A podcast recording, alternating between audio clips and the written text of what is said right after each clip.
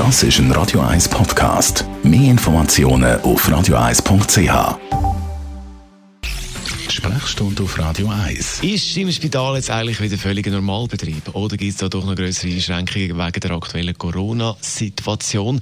Viele geplante Operationen, wir mögen uns erinnern, hat man ja wegen der Corona-Pandemie auf dem Höhepunkt da verschoben. Da ist man jetzt dran am Aufholen in den Spitälern.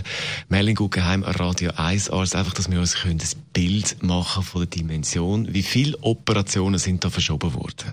Ja, das ist ja spannend. Es gibt eine weltweite Zusammenstellung, Schätzung, Hochrechnung, die von 29 Millionen verschobenen Operationen ausgeht.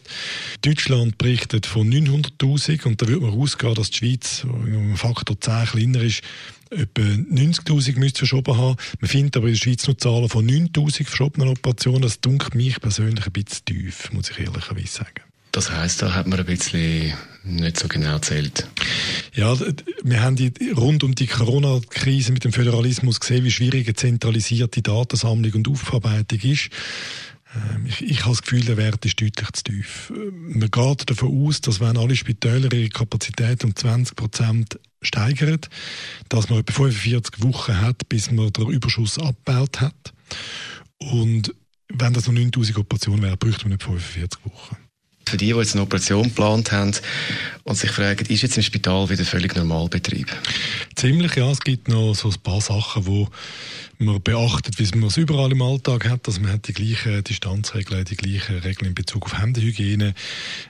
Es gibt ein unterschiedlich praktiziertes Besucherreglement. Es gibt immer noch Häuser, die ein komplettes Besucherverbot kennen, und es gibt Häuser, die den Besuch zulassen von einer eingeschränkten Anzahl Besucher und den auch ein bisschen limitieren, dass es, wie gesagt, in im Zimmer bleiben. Und dann gibt es Häuser, die auch Cafeterias geschlossen haben für den externen Besuch. Davon abgesehen läuft der Spitalbetrieb so, wie er vor dem Lockdown war. Also alle Operationen sind wieder möglich? Ja. Jetzt, also ich habe es noch gesehen, im Unispital, also beim Eingang, dass es da ein bisschen anders ist. Ist das normal? Ja, man versucht die Ströme, oder ich sage jetzt mal die Menschenströme in und aus dem Spital ein bisschen zu kanalisieren. Früher hat das Spital in aller Regel mehrere Ein- und Ausgänge gehabt, wo man, je nachdem, wo man gerade war, im Spital den nächsten genommen hat. Und heute versucht man, die Zuflüsse zu kontrollieren, sodass man in der Lage ist, die Leute, die reinkommen, dann geschwind zu befragen, wenn man das will, oder zu schauen, dass sie sich die Hemden desinfizieren. Das ist etwas, was die meisten Spitäler so noch aufrechterhalten. Für die, die gleich ein mulmiges Gefühl hat, jetzt im Hinblick auch vielleicht auf den Herbst ein bisschen, ist das Spital sicher?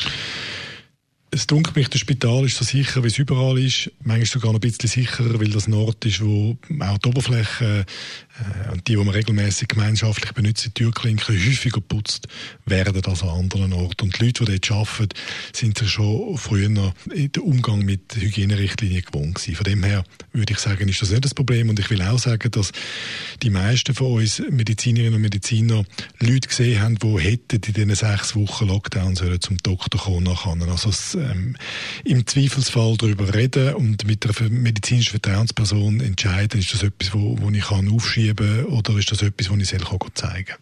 Also da hat es ein paar Fälle gegeben, wo das ja Schaden angerichtet hat. Ja. Unser Radio 1 Arzt Merlin Guggenheim ist das gewesen. Weitere Themen von ihm zum Nachlesen als Podcast auf radio1.ch. Radio 1. Das ist ein Radio 1 Podcast. Mehr Informationen auf radio1.ch.